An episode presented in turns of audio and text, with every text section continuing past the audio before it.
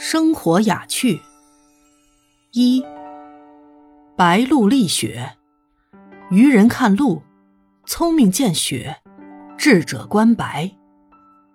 二，每一朵落花都香过、美过，与蜂蝶相会过。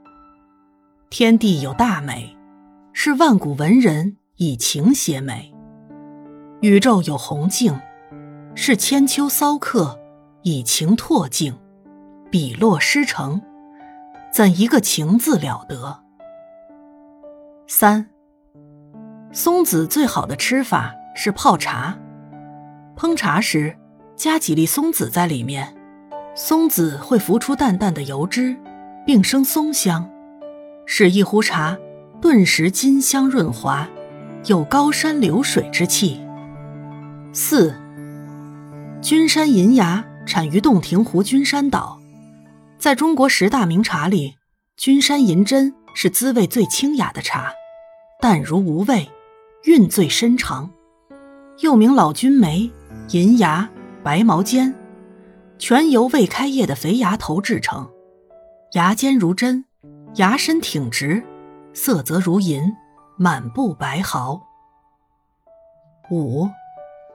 即使是一片茶叶的香气，也是在天地间寻找知味的人呀。六，我愿意自己的思想浩大如天鹅之越过长空，在动荡迁徙的道路上，不失去温和与优雅的气质。七，也要楚天阔，也要大江流，也要望不见前后，才能对月下酒。八，如果我们在生命中曾有一个整日都融入于音乐之中，我们才会知道音乐多么美妙，才会体验生命如此难得。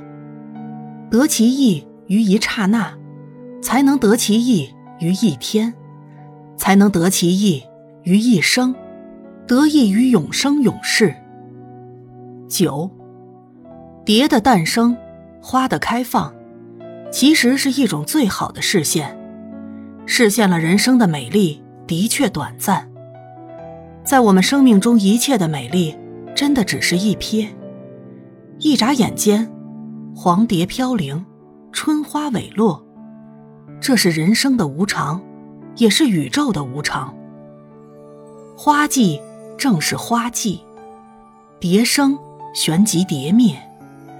只是赏花看蝶的人，很少做这样的深思，因此很少人是庄子。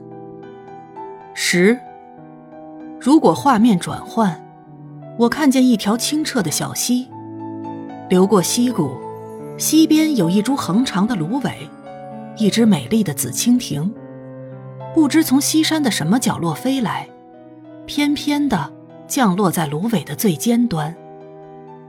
当时，若有摄影机，一定会立刻留下美丽的影像；若有纸笔也好，可以写下刹那的情景。因为，思绪的蜻蜓是不会久留的，它像来的时候一样，翩然飞去。